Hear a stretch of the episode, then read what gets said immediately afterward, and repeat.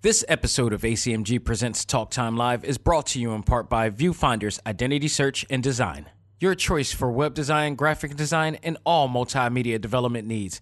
Visit vfisad.com and let us bring your vision to reality. This is Amanda Celine Miller, the voice of Boruto and Sailor Jupiter, and you are listening to ACMG Presents Talk Time Live.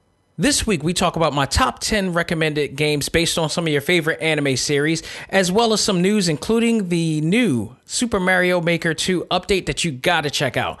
All this and more as ACMG Presents Talk Time Live Extra. Select Start. Welcome to the show that gives you all the news, views, and opinions in the world of gaming. This is ACMG Presents Talk Time Live Extra. Select Start with your host, Xavier Josiah.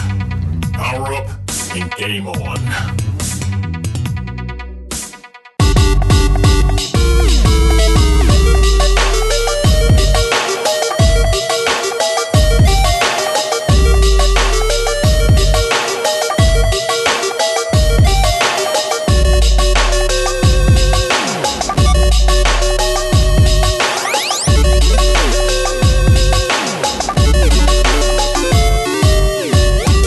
Gentlemen, welcome back. This is ACMG Presents Talk Time Live Extra Select Start. I am your host, Xavier Josiah.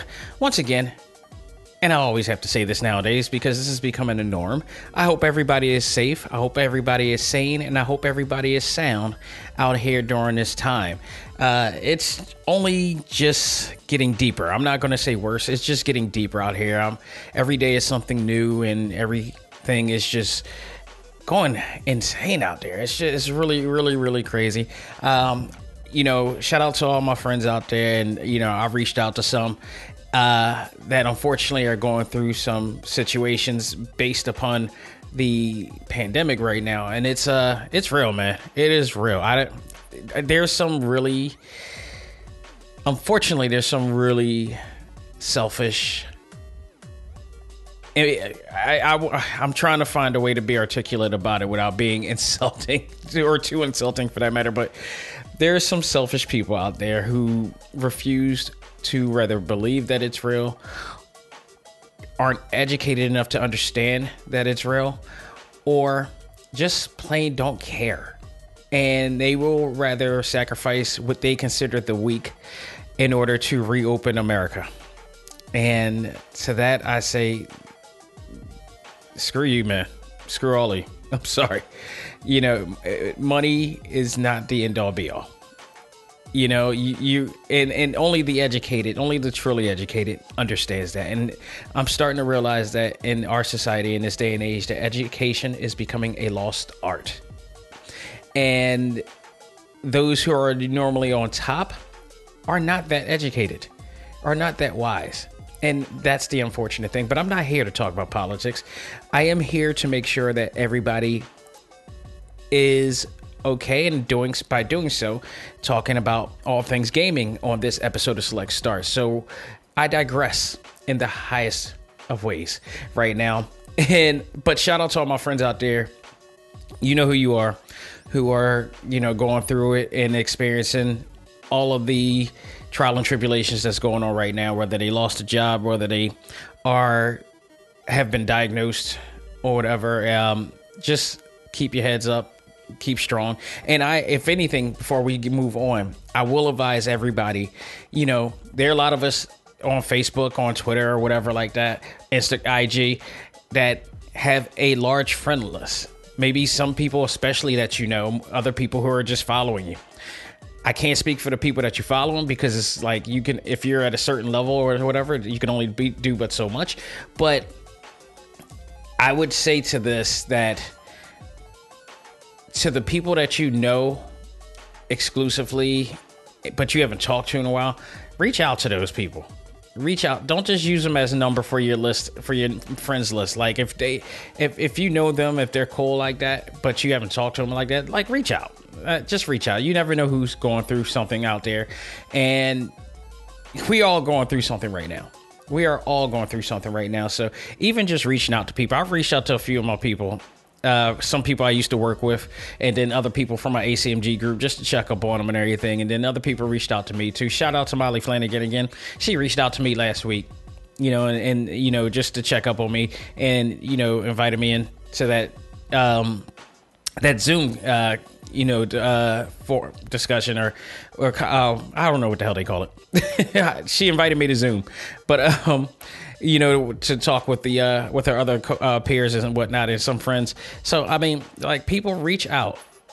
You never know how that affects people, if they're going through it, if they're contracted with the disease. It can actually help them mentally, and you need some motivation to get through all of this, no matter what you're doing or what you're got, you know, experiencing right now. You need somebody to reach out and let them know that you mean something to them. So this episode of Select Start, there's no reviews this week. As you know, many of you know, two big games that are coming out on the Switch tomorrow. I don't think anything else coming out really big on the PlayStation or anything, but Naruto Ultimate Ninja Storm 4, the Switch version, is coming out tomorrow. Shout out to Molly again on that one. And Trial of Mana, Secrets of Mana is coming out tomorrow. That one I probably will hold off on and get at a later time. I did get Naruto Ultimate Ninja Storm because I wanted to complete the collection of Ultimate Ninja Storm games, and I knew this game was eventually going to be on the Switch, and I'm so happy about that. And it's celebrating the anniversary of Naruto anyway, so I mean, I'm all for it, and you know, I gotta support, I gotta look out. So in honor of that, this episode is going to be talking about the top 10, like I would say the top 10. I was wondering, should I go top 10 or top 5, but I'm gonna go top 10 here. Top 10 recommended anime games that I've played, that I've enjoyed, and some of them may be ones that you've never heard of before, because when it comes to anime games or anime licensed games, I would even go as far as like getting the import version or the Japanese version in Japan, or sometimes even the China version, because they were region free on the PlayStation or whatnot. So, or the PSP. So we're going to talk about some of the ones, and we're going to talk about a particular one that people have been debating about based upon a crapshoot of a game that is out today. So we're going to cover that, as well as some honorable mentions as well. So we're going to get on all of that, but we do have some news to talk about. So let's just get down to it.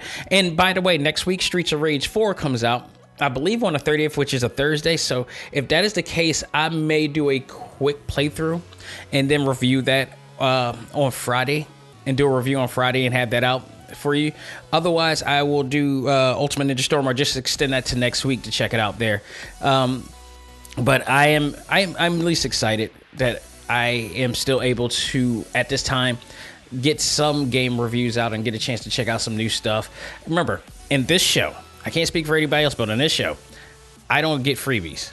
I don't even ask for freebies. I usually pay out of pocket for a lot of the games that we get here. So the deal is that, like, with everything going on right now, I'm holding back. It's like I would love to, you know, keep buying the games, but due to the circumstances of everything's going on, we're going to keep it real.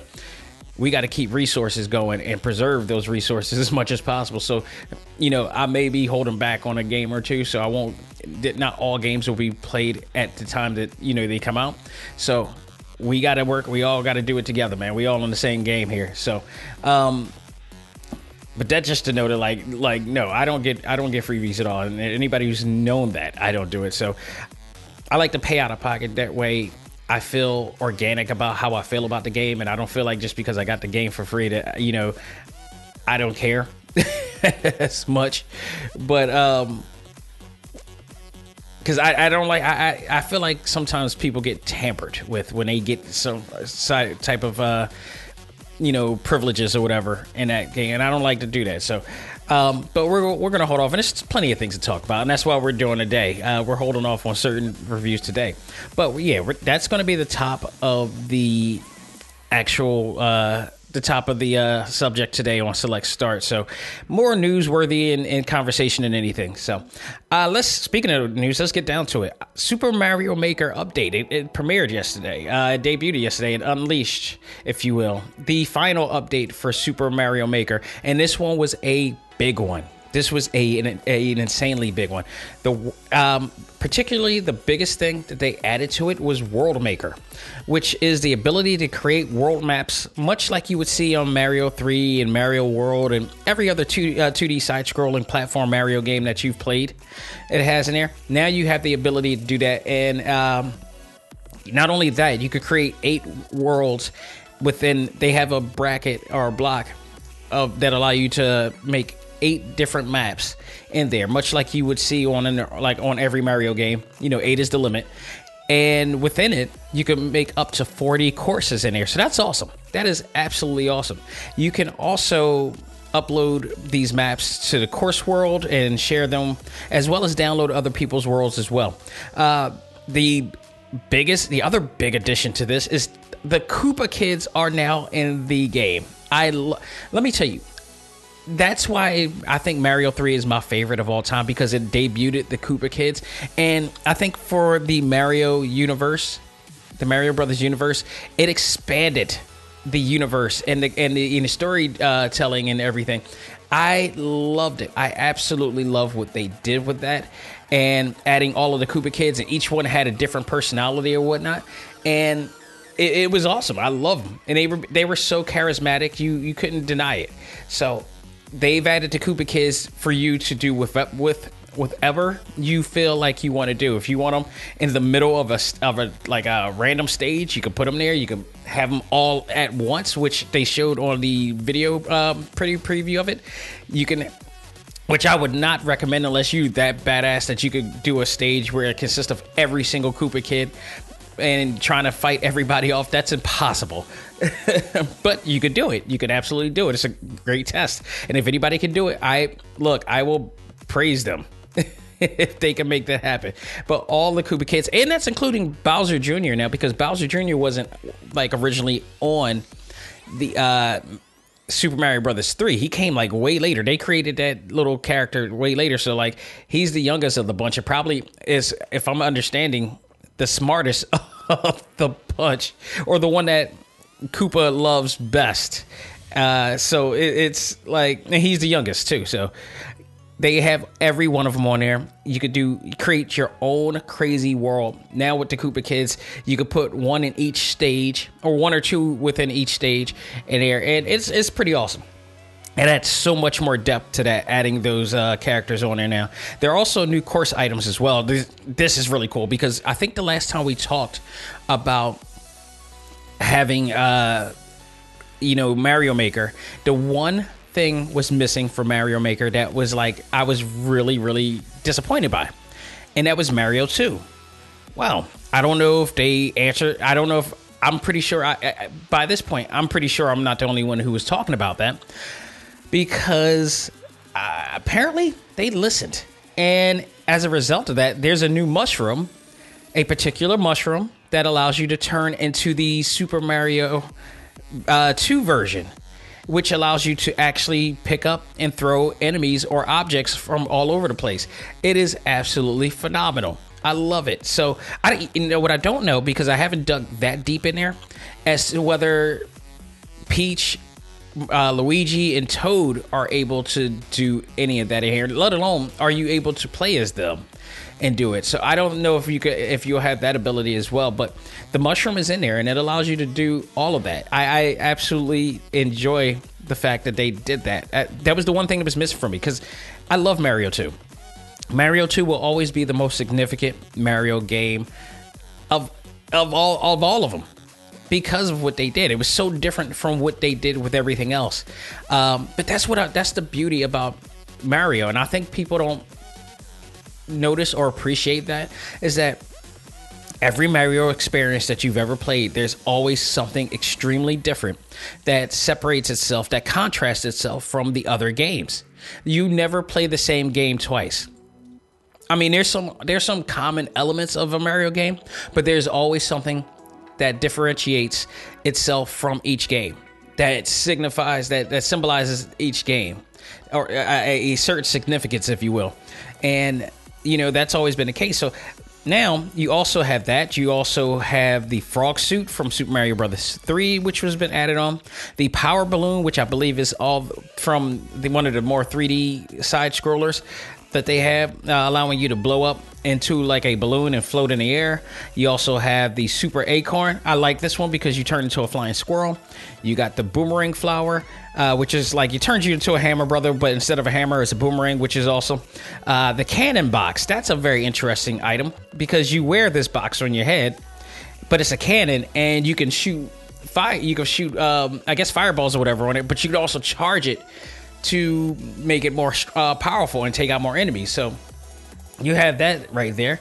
You got the red PAL box, the old school red PAL box from Super Mario, not Super Mario Brother, from the original Mario Brothers on here as well, and Super Mario 2. So it was on there as well, and you can use it up to 3 times. I like this because now the word PAL is now a gauge, so you use it once, and the letters begin to not light up anymore, and each time you use it, it doesn't light up anymore. So when all of 3 of it's gone, it lets you know by all of the letters turn from white to gray. So that's awesome. That's an awesome effect. This one is really cool. You got a Goomba mask, which allows you to go undercover, and if you wear this helmet or mask and you're near enemies, they don't bother you. You can roll right with them. You can roll a white right with them, and they won't even realize that you're there. That I think is it's hilarious. There's also the Bullet Bill mask. You wear that, you could zip through the air and different types of ways and get through with ease, and even use it as a weaponize it to blow up enemies once you're done with it. It's pretty cool. With all these new additions, without a doubt, like of all the games. If you look at all the 3D game, 2D side-scrolling games that Mario or Nintendo has made, with all of this combined, there has to be no argument that Super Mario Maker 2 is without a doubt the greatest 2D Mario platformer of all time.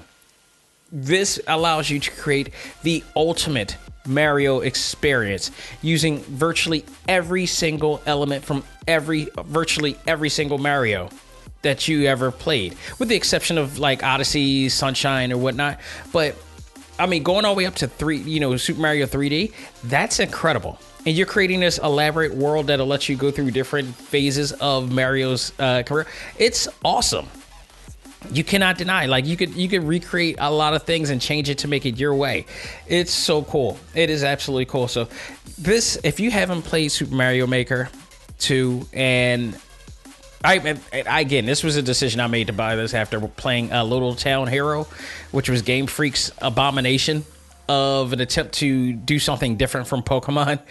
That game, Super Mario Maker 2, made me feel much better because I was so annoyed by Little Town Hero and the battle structure of what they were doing. Oh, I just hated it. So, I've had some people in the ACMG Facebook group talk about it, and it's a great game. It's a really great game. Fun, like it's Nintendo. It's Mario. There's only one Mario game I think I did not enjoy, and that was recently Super Mario Bros. U 2. Which was the Wii U version that they ported over to the Switch. It was not fun at all. It was really nowhere near as fun as this is or any of the other games. It was like, to me, it was by default, it was the worst Mario game I've played by default. So I really enjoyed it. I loved it, and it's a hell of a worth the investment. It really reminds you, much like Odyssey did, remind you of why you love Mario so much. But I will tell you that it is very overwhelming. It is, like, even for me, like a designer, I am a graphic designer and such, and I like designing and creating. It is so many things that you could do. It is like you're trying to put it all together as to what you do. Now, I did courses prior to, and when I tried out the World Maker, I already had a lot of these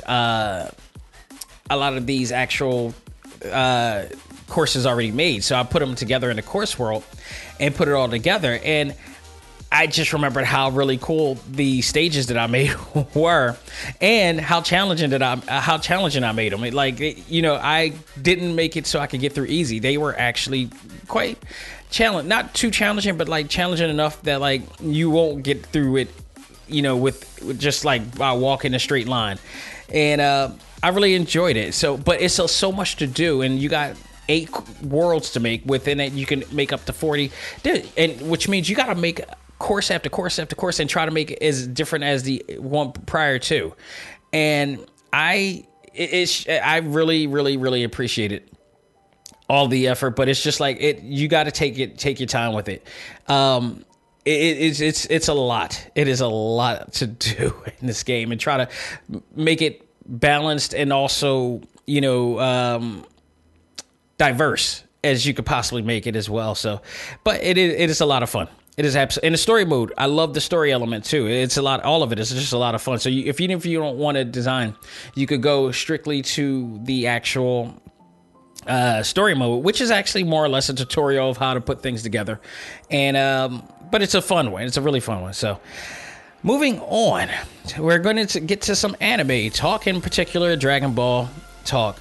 Dragon Ball Kakarot, the first DLC, is expected to come next Tuesday, the 28th, as it will focus on the debut of Lord Beerus and Goku turning into Super Saiyan God.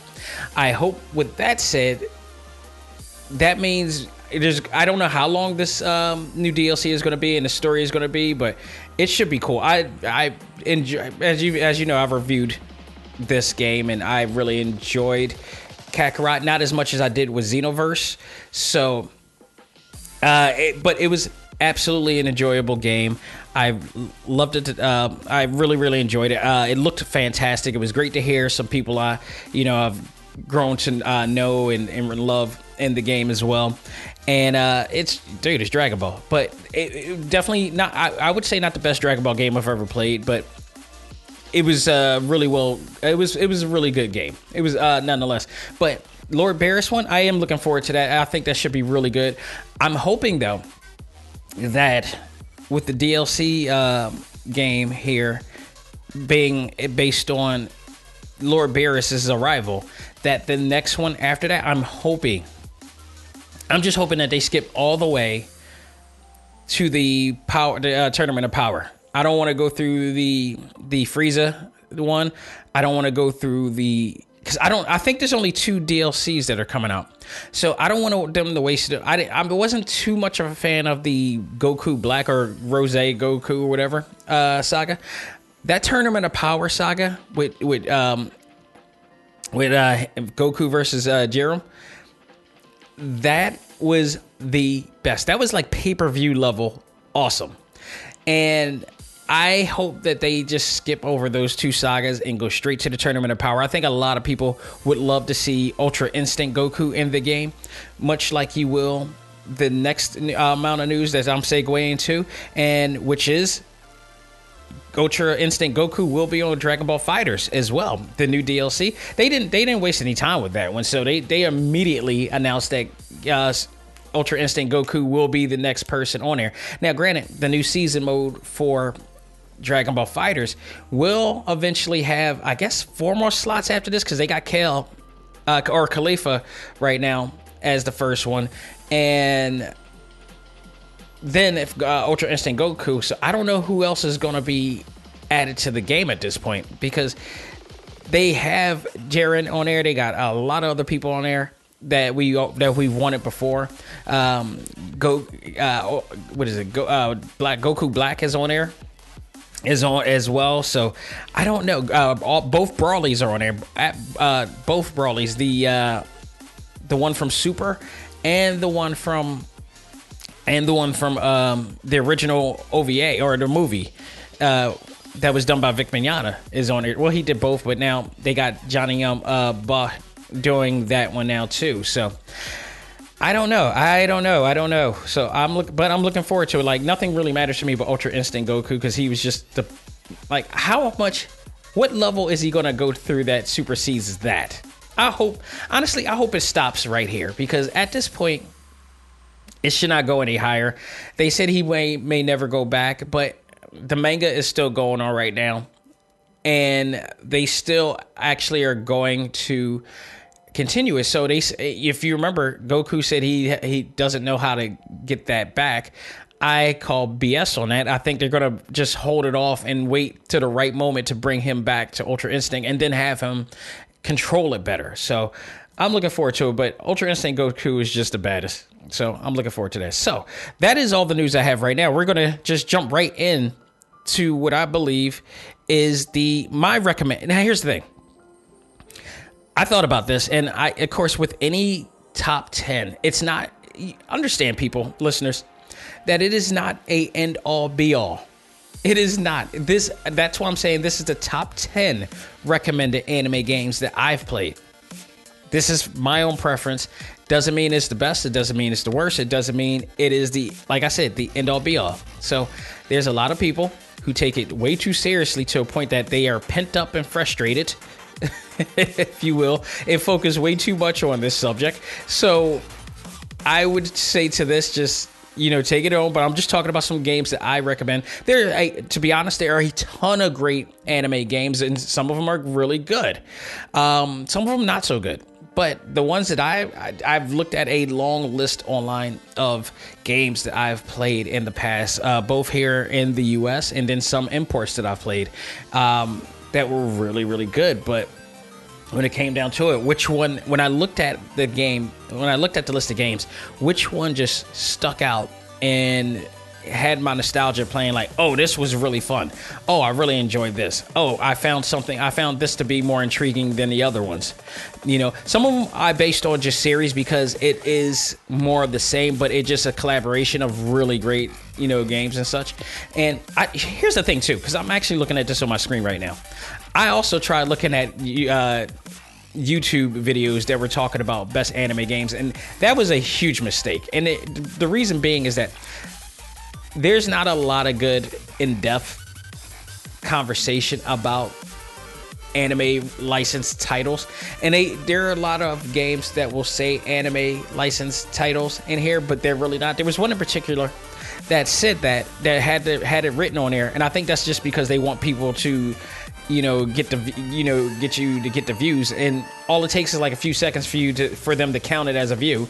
And you look at this thing, which is kind of clickbaitish, if you really want to say. It did cover some games. It did cover some licensed games, but anime-based, when you're saying like Dragon Ball, Ramna, One Half, Yu Yu Hakusho, all becoming video games, you know, to that extent.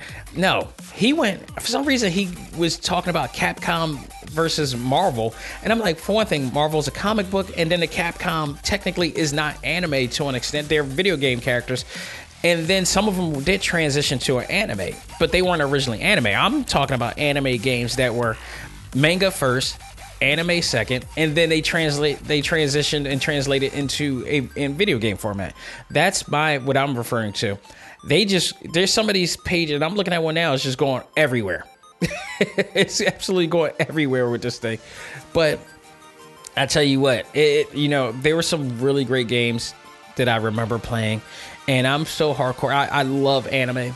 And when it came to like it being in video game form, I really, really appreciated what I was able to see and play throughout my entire, you know, game, you know, hood, if you will. So here's some that I actually recommend. And I will give you some descriptions of why. And there may be somewhat of a debate on some of them, or maybe one in particular, because I had this debate recently with somebody, but I'm just going to go off, and they're not in particular any like form of rank. I'm just listing them off as games that I've played. So don't make it if I talk about the last one, don't make it. I want to stress that it's not I don't consider it the best one. It's just that's the one I'm paying off. So these are just ones I'm just going to, you know, flip off, you know, my mouth real quick. So, I think one of the most enjoyable card games that I reviewed last year was Super Dragon Ball Heroes World Missions. I love that game. I thought, you know, and these are not only that, if you're an anime fan, these are great games to play during quarantine time here too as well. So Super Dragon Ball Heroes World Missions for the Nintendo Switch. Absolutely absolutely a lot of fun. It's a, like I said before, it's a very complex game, but it's also user friendly. It allows you to play, you know, easy, and allows you to want to be challenged. So it's one of the best card games I've played since SNK versus Capcom on the Neo Geo Pocket. So highly recommend that. There's a tons of cards that you can do, and you customize as well. Very deep RPG elements in this game. Great story mode too. Really fun story mode that you play through, and it's just so action packed. It's like in your face. It's just I want to say hard hitting, but there's a lot of fun and action going on with that game that it's hard to not to enjoy. Like, you could, even a novice person can enjoy it. You could just go in right in. But at the same time, if you wanted to learn how to play it deeper, then you're really going to have to study. You're really, really going to have to study, especially if you're looking to try to compete with other players via co-op or online play. There's some hardcore players out there you don't want to mess with. So you better learn the deeper levels of that game. But for the most part, it is a lot of fun. It's one of the best card games I've played, and I've played quite a few card battle games on the Nintendo Switch and other formats, and not all of them are fun. Some of them are just way too complex, but Super Dragon Ball Heroes is all of that plus, and it's just a lot of fun without even having to know about everything that you need to know about it. So I really enjoyed it. I highly recommend that. Keeping on with the Dragon Ball deal, Dragon Ball FighterZ, of course. I would be remiss if I didn't mention Dragon Ball FighterZ, because it's not only just arguably one of the baddest, you know, Dragon Ball game fighters ever. It's probably it's among the baddest fighting games ever. You know, it's up there. Like, people love this game to death. Like, it's The look of it, what Arc System Works have done to this, it's a thing of beauty. And again, they did all of this, making it look... Actually, it looks better than the anime. It's that damn good. And when they started doing this with Guilty Gear Xrd, which, by the way, that game is coming out. And rumor has it that the new Guilty Gear Xrd is coming for the Nintendo Switch, but I have not had any confirmation about it.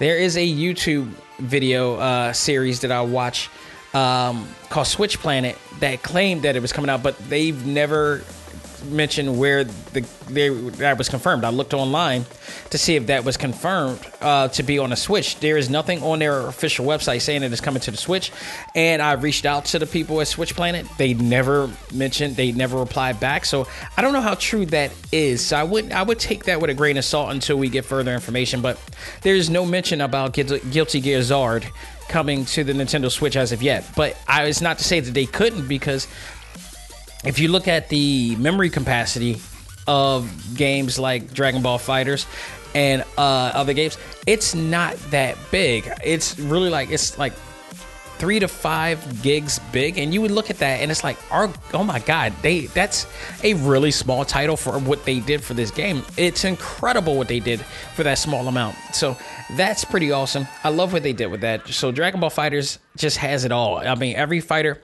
I mean, there's Dragon Ball Xenoverse, which also is a great, and probably will be mentioned here as well. But Dragon Ball FighterZ is all your favorite fighters on air. Now they have a season 2 that's coming out, which has Ultra Instinct Goku, as I mentioned, and Khalifa as well is going to be on air, with a few others coming. But great story mode, great fun original story mode for Dragon Ball fans. You got a really interesting arcade mode. You got some other modes in there as well, tournament mode. It's a lot of content in there to keep your replay value going for a very long time. And then online play is sick as hell. I'm afraid to play online because I might end up fighting like one of the E-leaguers or something like that who might wreck the floor with me. Come in the Sonic Foxes in there. No, I'm good. So you got that. But the game overall, if anything, it is the greatest Dragon Ball fighting game of all time. And I don't think you're going to top that unless they come out with a sequel anytime soon. So that is not up for debate at all. Like an actual 2D side scrolling fighting game, because Dragon Ball has been doing them for years, dating back to the Famicom days. there's nothing topping this. This is Arc System Works just blew it out of the water from that point. Here is another game, which will technically be number 8, that is definitely a game that is up for debate. I don't know why this is up for debate. A lot of times I'm thinking people just want to hate on this game for the simple hate, but J-Star Victory versus Plus. There's some people who really like this game, and there are people who do not like this game. And I mentioned a discussion, I think, on the last episode about somebody who was debating about this game not being as good and claiming that the controls were crappy and everything. I just played this game the other day. I literally turned that game on the minute I had that discussion, played that game. No, I still had the same fun that I had when I first brought it. I got it for the, I first got it for the, because it was not deemed to be out in the States. There was no guarantee that this game would be out in the States, so I brought it for the import version in Japan. It was like one of the first imports I brought in years, and I brought it for the Japanese. I brought the Japanese version of the PSP, so I get that. And then shortly afterwards, lo and behold, it came out for the States, both PSP and PS Vita and the PS4. And I believe PS3 as well. So I believe if you bought the PS4 version, that you can also play the PSP version and switch your data back and forth, which was awesome. So you know you could play where you left off of that on here. So this is before the Nintendo Switch. This was their cool gimmick at sorts, when they, you know, you had a game that was on the PS Vita and then the same game on the PS4 or 3. And you can play that data from there and switch it and transfer it over to there to play it there. So Nintendo decided to top them and just make the Nintendo Switch, which, you know, just did all that even easier, even more simplistic than before. So, but J-Star Victory versus Plus was a melee arena fighter that consisted of all of the Jump Force characters from the, this was pre One Punch Man and pre what is it? In My Hero Academia. So all of these characters are on there. You had Fist of the North Star, you had JoJo's Bizarre Adventure, you had Gintama, and all these really cool characters from the Shonen Jump universe on there. And what happened basically is that there's a storyline that all involves all of them entering a tournament, a world where they all end up in this jump world. Leaving their own universes and competing in this in like a 3-team battle. So like three members or 3 characters would team up together, and there were 4 different story arcs. One that was based on Naruto, another one that was based on Toriko, which I didn't realize he was that popular in Japan. Another one based on Ichigo from Bleach, and I forgot the 4th one. I really forgot the 4th one, but all 3 of these roads, which virtually were the same, but they had somewhat different paths. The endings were all the same, I believe, but it was just, you know, you going through their path, and there, you know, there were some different areas, but either way, this was at a time when I played.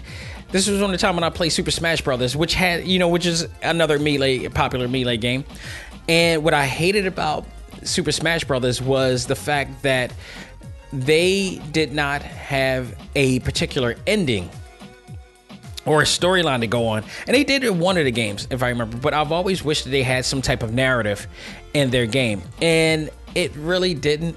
But Jump Force to me filled that gap, and I love the control scheme. And I had this argument on social media where somebody was claiming that the controls was crap, so I played it again. No, love the controls.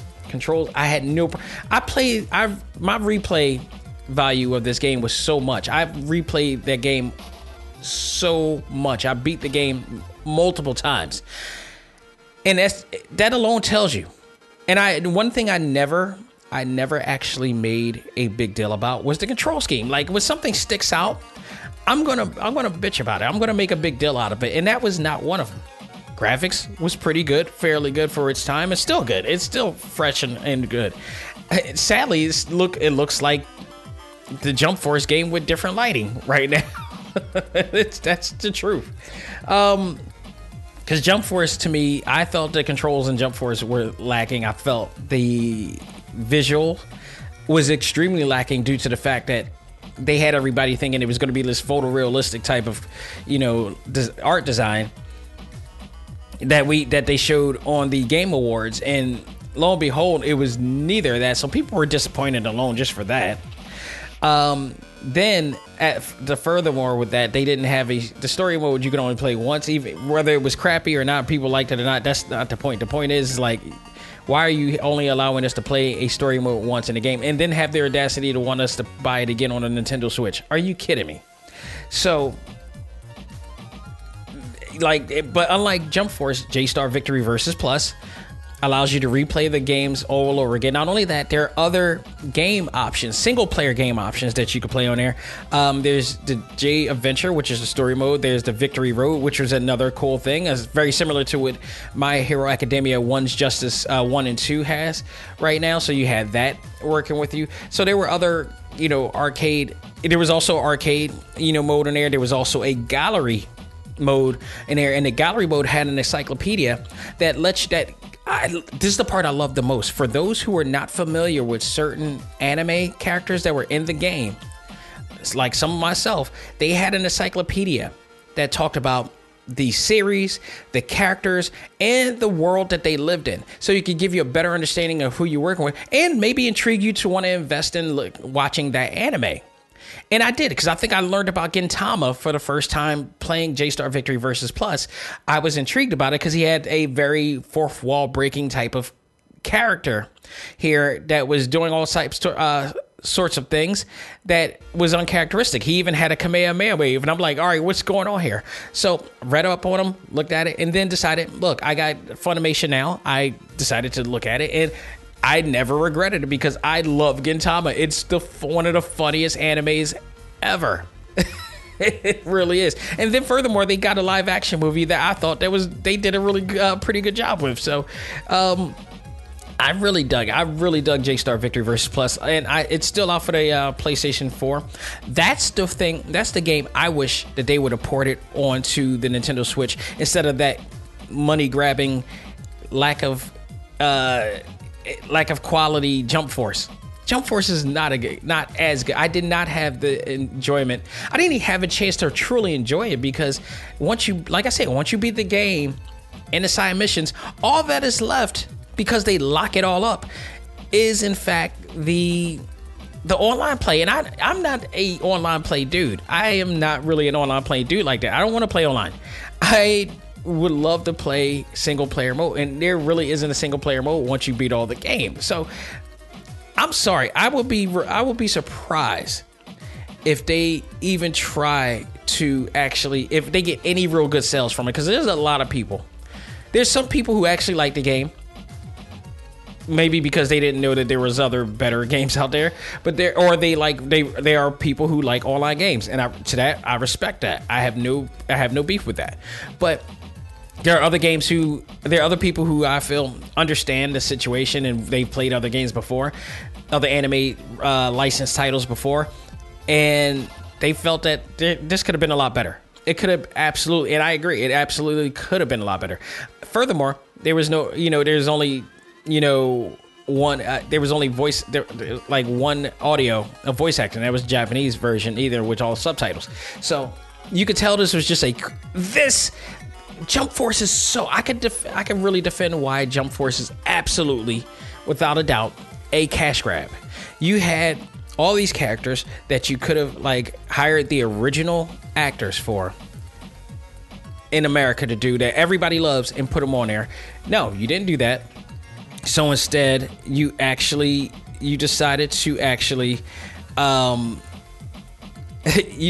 that you were going to just get this thing out quick. When it first came out, it was underdeveloped. They had to update it multiple times to get it where it is now. They still, for some reason, don't let you play the story mode. And then on top of that, they're making you pay constantly for this different content. I'm just done. That to me was a cash grab. That was an instant cash grab. WWE 2K18, which is now more playable than it was before, cash grab. they brought this thing out underdeveloped, and it just wasn't good. But J-Star Victory versus Plus, I will heavily argue why that's a better game than Jump Force any day. And I hopefully down the line that they will bring it out. And even though it's like kind of outdated in terms of characters that they have in here, I really wish that they would bring that out. It was a highly enjoyable game. I loved it. And I only have it for the PS Vita and the PlayStation 4, but at least I still have it to play. And it is still playable. So I don't know what to tell you. I don't know what to tell people. It is a fun game. It's not the greatest game in the world, nor is it ever going to be. But it's a fun anime fanfare for any otaku out there. So here's another one that I absolutely enjoyed that I've reviewed on this show, and that is Fist of the North Star Lost Paradise for Sega on the PlayStation 4. I believe it's on Xbox, so I'm not sure. I'm not really sure, but it is probably one of the best Fist of the North Star games I've ever played. I've played Fist of the North Star games dating back to the Sega Genesis, which, believe it or not, Last Battle actually is Fist of the North Star in Japan. It, you know, they... I don't think they had the license to make it Fist of the North Star, so they made it into they redesigned the entire sprites of the game. So, but in Japan, it's actually Fist of the North Star there. But also, I played it on. I never played the actual Mega Drive version, which was Fist of the North Star. I played the PlayStation version, PlayStation Japan version of Fist of the North Star. I've played PlayStation 2 the Dynasty Warrior version they had there as well. I believe there's a couple fighting games I had on the PSP and the PSP more or less that I played on here as well. So, Fist of North Star is always an awesome game, but Lost Paradise really nailed it home because they got the guys who worked on Yakuza to do it. So it was basically you had a Yakuza version of Fist of the North Star, but in hindsight, you had a Shenmue version of Fist of the North Star as well on there. And it did start by telling their original story that there, and it just led off to a whole different story of like everything that happens afterward with new characters and all types of things, and it was awesome. And you can replay it all over again, and you know there's New Game Plus and in there as well. Just a lot of fun. It's very deep. I mean, it's, you know, after playing Final Fantasy VII, it really it's I would say it's a lighter version of that, in a sense, but they have the same type of gameplay, the same type of RPG elements. It is a action RPG at best, but if you're a fan of that series and the movies, you will love Fist of the North Star Paradise. So that was my number 7 right there, in a sense. I guess you go number 6. This is a game a lot of people probably have not played. This is a Japanese exclusive that was played, and if you're a Bleach fan and a gamer, and you can find your way to get the ROM for that, or find the way to get the, PS Vita or PSP. You owe it to yourself to get it. But Bleach Heat of Souls series. I've played every one of the Bleach games that was on the PSP and PS Vita. It's Bleach Heat of Souls was a fighting game based on the Bleach series. And what was so awesome about this is that it had a different... It's a 3D fighting game, but it also had a lot of great cinematic moments in there, you know, based on some of the sagas that you've played in Bleach. And it was just awesome. It was by the time it reached 7, they started doing tag battles, which really added on to it as well. And they got to do really cool, ultra moves or power moves. I didn't ever know what they were called, but it's a really great fighting game. It had its own, it was basic, a simplistic, control scheme. I think you had a light attack, a heavy attack, and then you had your spirit gauge. You can raise it higher to be able to do your ultimate moves or whatever what they called it there. But it looked beautiful for it being on the PS Vita or the PSP at the time, and I would say it looked like something Arc System Works put together, but it was ahead of its time, and for that looking as good as it did, it looked virtually like, if you look back into the day, it doesn't look and comparing it to that of anything Arc System Works has made with their 3D anime titles, it doesn't look in comparison as good as that, but it looks very, it looked very impressive for its time, and still looks good to this day, to be honest. And what they were able to put into that game, it was just, I thought it was awesome. I thought it was pretty damn good. Each one of them I enjoyed a lot. Had all your favorite characters from Bleach on there, and a lot of great action on there. But again, like, the great part about it was the story modes, and each one had added more to the games as well. You had different modes in the games. You had different features and different things, and it had its own like RPG elements in there as well. So, you know, the Heat of Soul series, and I'm just talking like from 1 to 7, was great, because each one, like I say, each one had something different and added more to it. And by the time you got to 7, you were like doing tag battles, and you were playing with like larger characters too, like large scale characters as well in there. And it worked out. It really played up, and the essence of Bleach was in there. Absolutely. I just number 5. Well, I'm moving up.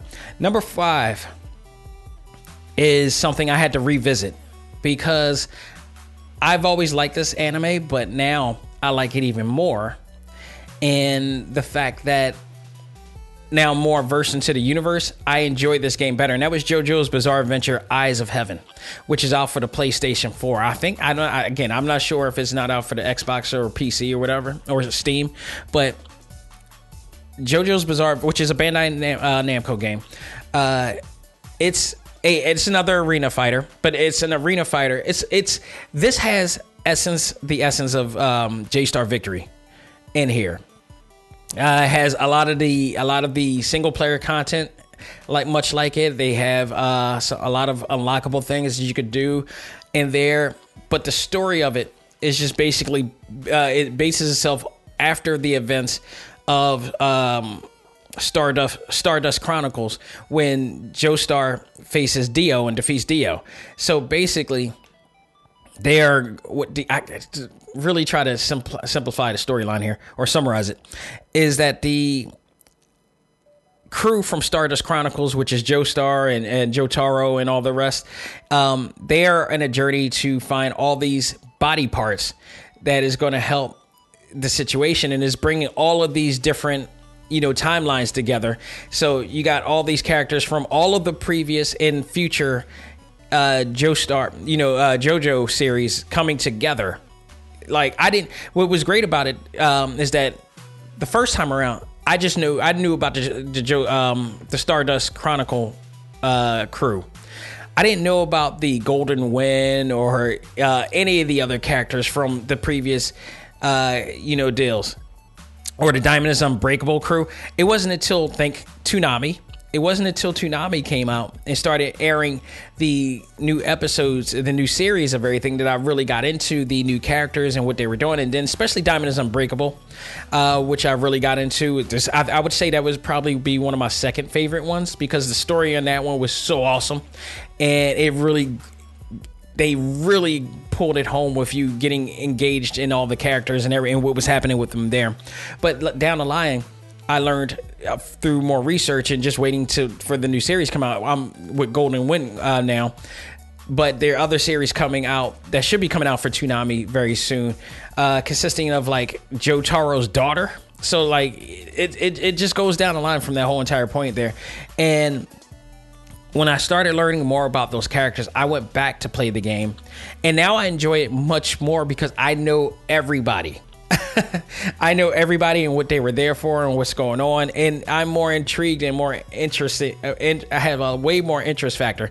Before, it was just about the gameplay and everything, which is a lot of fun, and you know, you get to use the stands in a more particular way. There's a tag battle, there's ways that you could do tag team moves and ultra tag team moves in there and such, but the storytelling in there is actually much better for me now, and much more enjoyable now because of it. I really enjoyed that game. So I do recommend JoJo's Bizarre Adventure: Eyes of Heaven, which is on the PlayStation 4 right now, and I believe you could probably get it for an extremely low price right now, because it's been out for a very long time. So I wouldn't be surprised if it's like $20 or $15 right now on air, so you go out of there, check it out. It better be.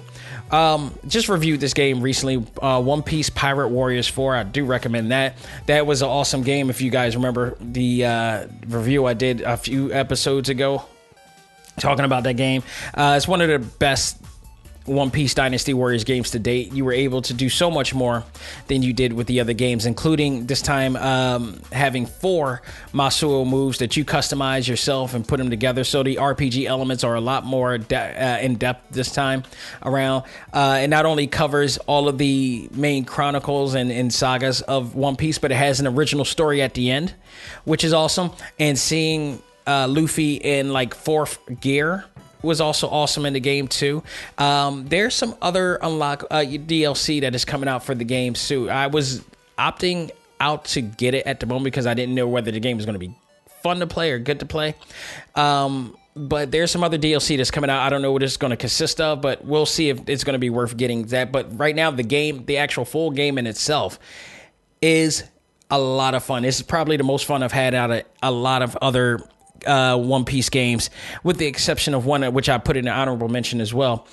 So that is worth getting if you're looking to check that out. I have not played the PlayStation World Seeker. I've still not played that yet. Or had a desire. I heard that game was okay. It was like okay to all right, but maybe I'll play it. I'll go and invest in this someday as well. Here's another game that I love, which was out in America, but not entirely. Like, I think I have it for the PlayStation 3, but I also have it put it for the PS Vita because it never came out for the portable version. But I have the Japanese version on my Vita. On one of my I have 2 PlayStation Vitas, and one is dedicated to only Japan games only, and then the other one is dedicated to US titles. But the Gundam Warriors, which is the Gundam version of Dynasty Warrior, it's a love that game. I wish that game did come out for the US on handheld, but it didn't. But it consists of all of the characters from all of the Gundam games, including my favorites, Gundam Wing and G Gundam, which is the fighting, the martial arts fighting game version of Gundam. I love that Gundam. There's a Gundam that everybody loves. There's one for everybody. But Gundam Wing was always one of my favorites. Hiro Yui is one of my... That kid is just, you do not want to mess with that kid. He's kind of like Cloud, but just darker. It's just way more darker. Like, he will not hesitate to kill you, whether in person or by his Gundam.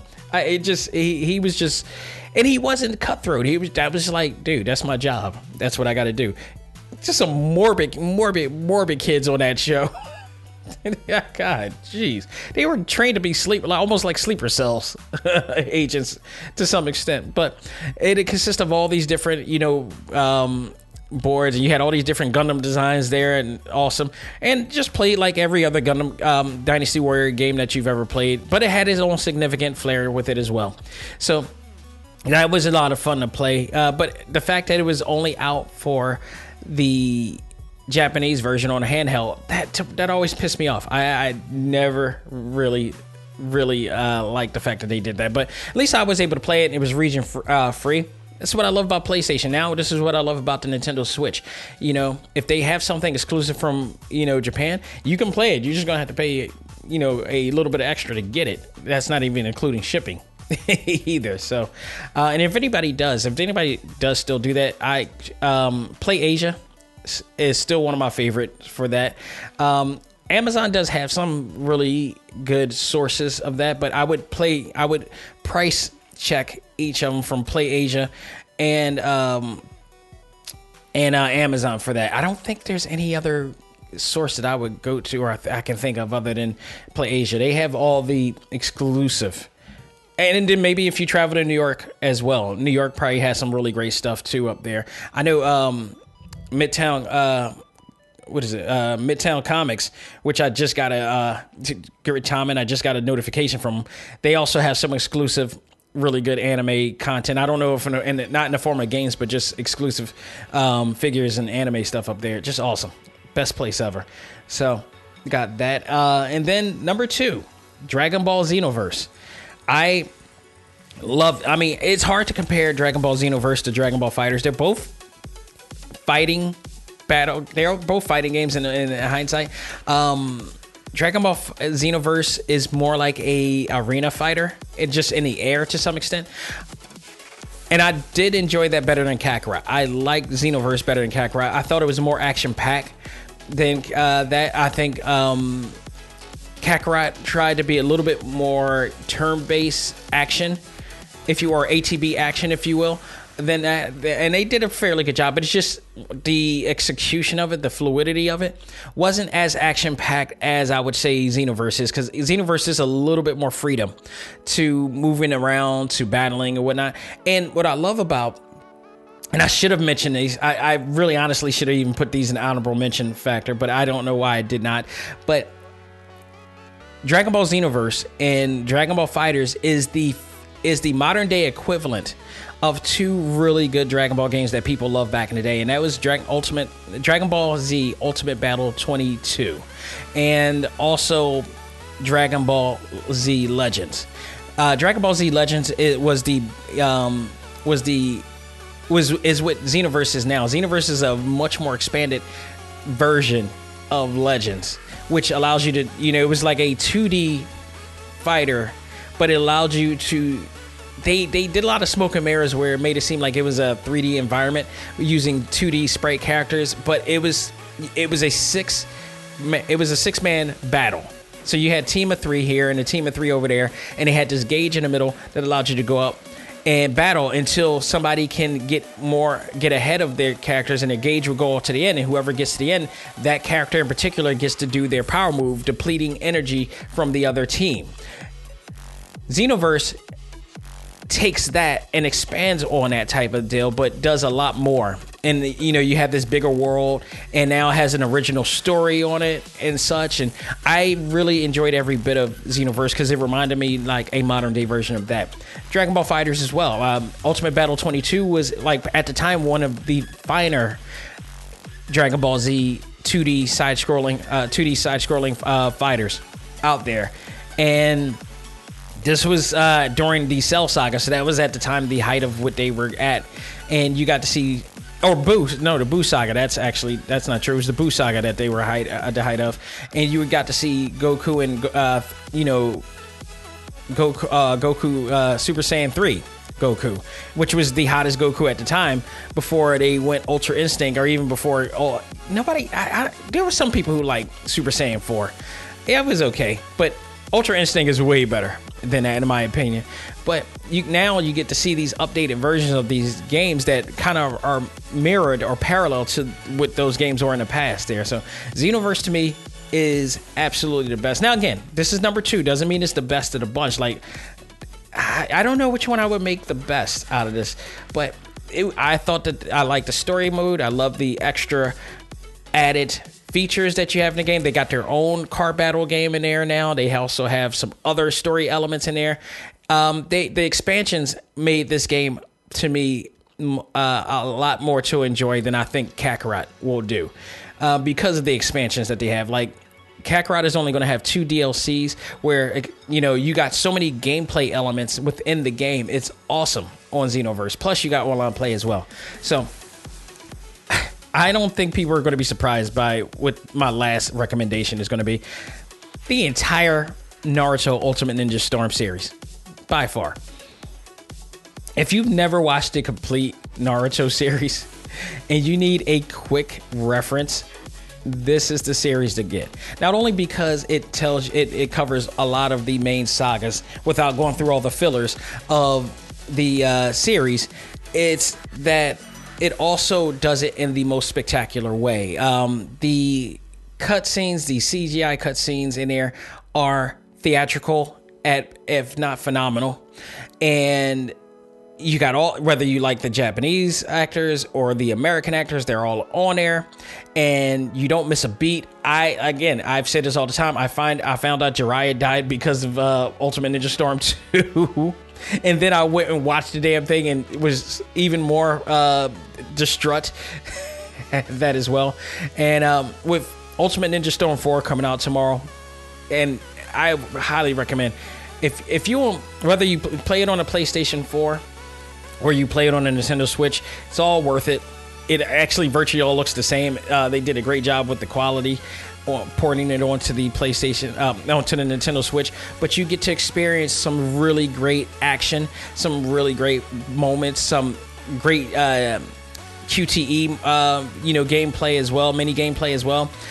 Just some epic moments when you're playing against the Ninetales Fox, or you're playing against Pain, and it's just beautifully done. I so enjoyed it. I love it to death. So that is probably the top 10 games, and there, like I said, there are a ton of games I could have mentioned and I wanted to mention, but if I had to narrow it down, these were like the 10 games that I really enjoyed over the years, and a lot of it I still have now in my possession. So those are the games that I would definitely recommend to people. Honorable mentions, I would say Saint Seiya Soldier Soul, which is on the PlayStation 4. I believe you can get that for fairly cheap from Bandai Namco as well. It's a fighting game. It's a 3D fighting game. If you like Saint Seiya, that's an awesome game as well. A lot of great cinematic story mode scenes, some RPG elements as well, and some other game modes in there that you can play too. And some of the game modes are also, I believe the other game modes that are on there are also its own story within it as well. So they have that. I mentioned Dragon Ball Kakarot, which I do enjoy. It's not the best thing and the best Dragon Ball game I played, but they did a hell of a job with that, so I will not discredit them for that.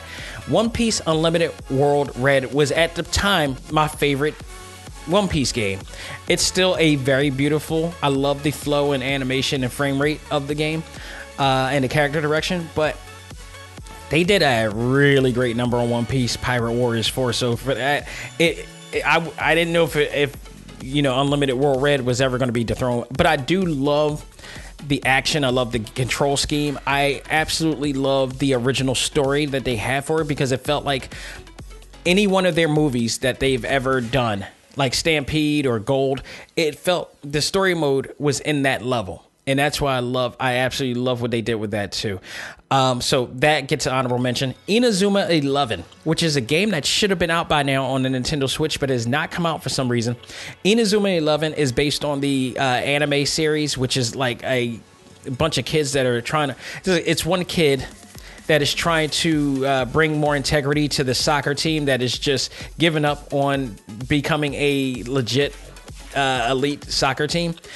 But within it, it's a lot of like really wacky over the top game play where their soccer kicks or whatever are also like moves that are equivalent to Street Fighter, which is another game that is going to be coming out. Captain, I forgot the game that's coming out that is guaranteed to come out by Bandai Namco. That's coming out for the Switch and coming out for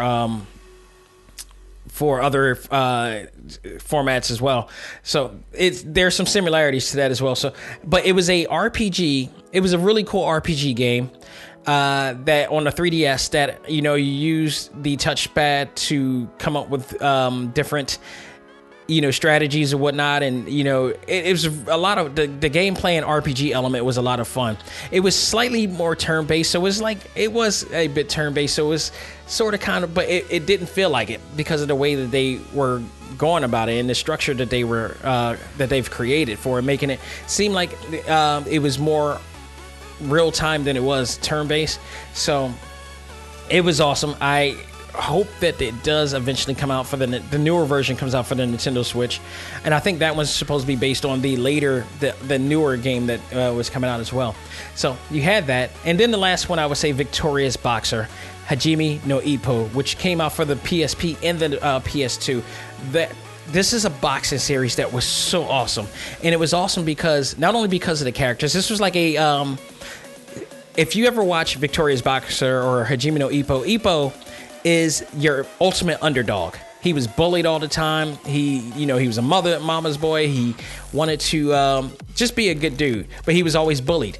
And it wasn't until one of the characters in the series decided to take him under, and he started to learn boxing, or he started learning his love for boxing. But it wasn't to dominate. It wasn't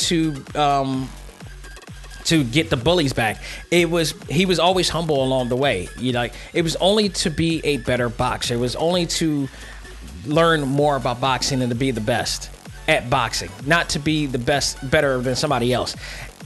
and he just had his love for boxing. So you play this game, the game had a lot of great physics to it and a lot of great features that gave it a almost a real fight feel to some extent. There were some, you could stagger an opponent, you can knock them down. The knockdowns, the knockouts were devastating. Some of them are devastating, and some of the characters in the game, if you watch that series, is on air. Like, so they have their own, every one of them had their own signature moves. Ippo himself, who kind of patterned himself by Mike Tyson, and that was the other thing that was so cool about the anime series, is that they really did pay homage to a lot of real fighters of yesterday. Mike Tyson, Muhammad Ali, Rocky Marciano, they really talked about all of those in the series, and they were also talked about actual techniques, boxing techniques in the series as well, and they implemented all that into the game. So my favorite part was, you know, playing as Ippo and doing the Dempsey roll, which was apparently which was something that Mike Tyson used to do. He used to swivel around and move, and you would never know which way he's going, and then he start wailing on you.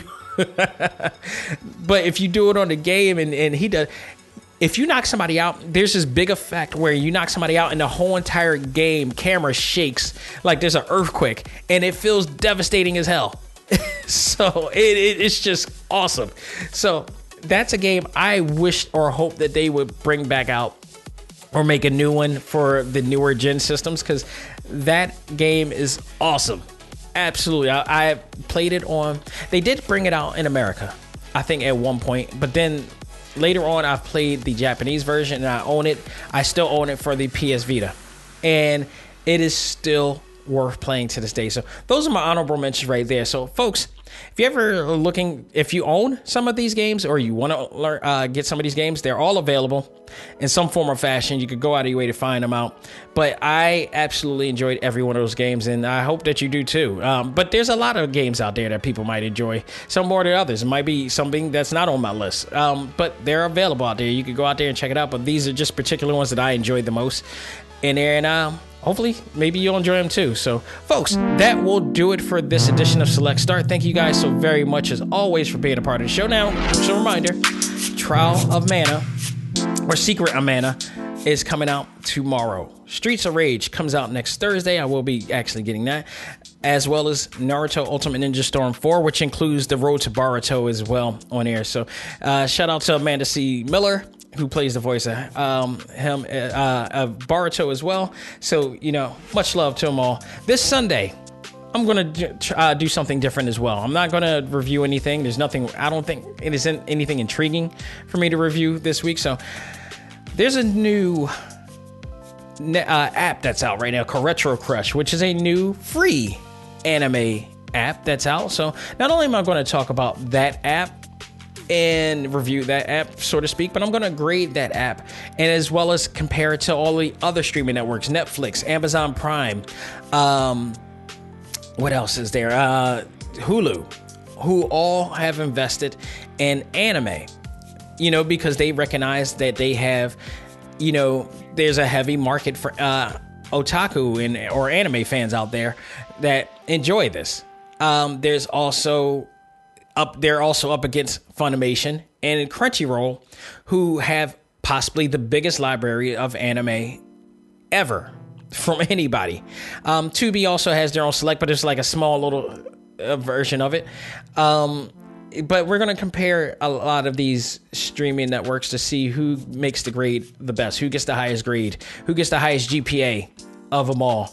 So that's going to be pretty much the topic of that. I'm going to look at these and see how many anime series is on air, which ones are on air, who got the better of the bunch, and see it from there. So we'll be doing that on Sunday, as well as any news that come about in the world of our favorite fandoms as well. Again, thank you guys so much. If you are interested, if all of our new listeners, thank you for joining the show. I hope that I have been able to entertain you and take away some form of stress or whatever that's going through right now in your world, and hopefully that we can continue to do so. So if you want, you could go to talktimelive.com, check out all of our episodes there.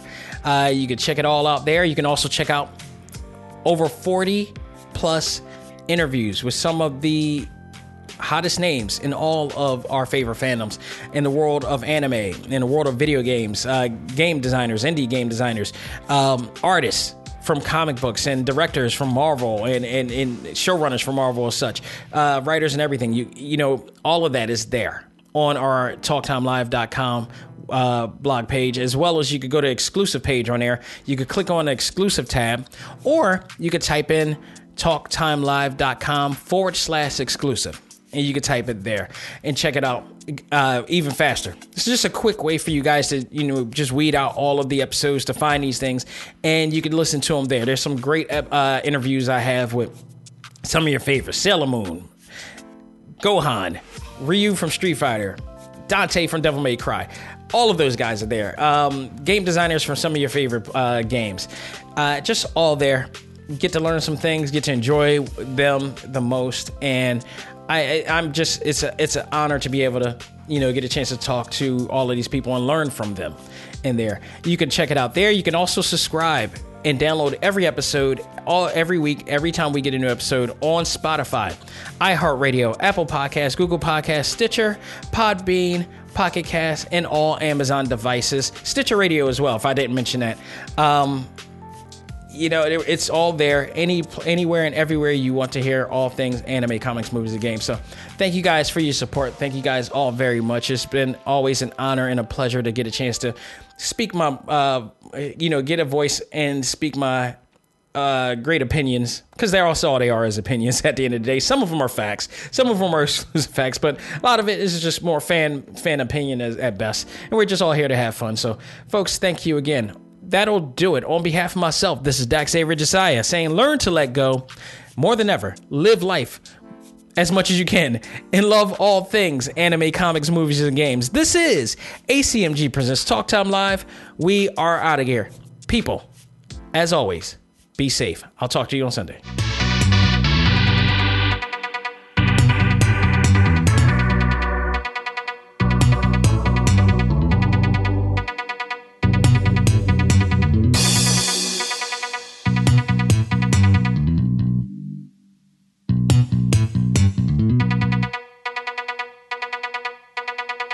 Music for this episode is provided by GameChops. Check out these great chiptune tracks and more at music.gamechops.com.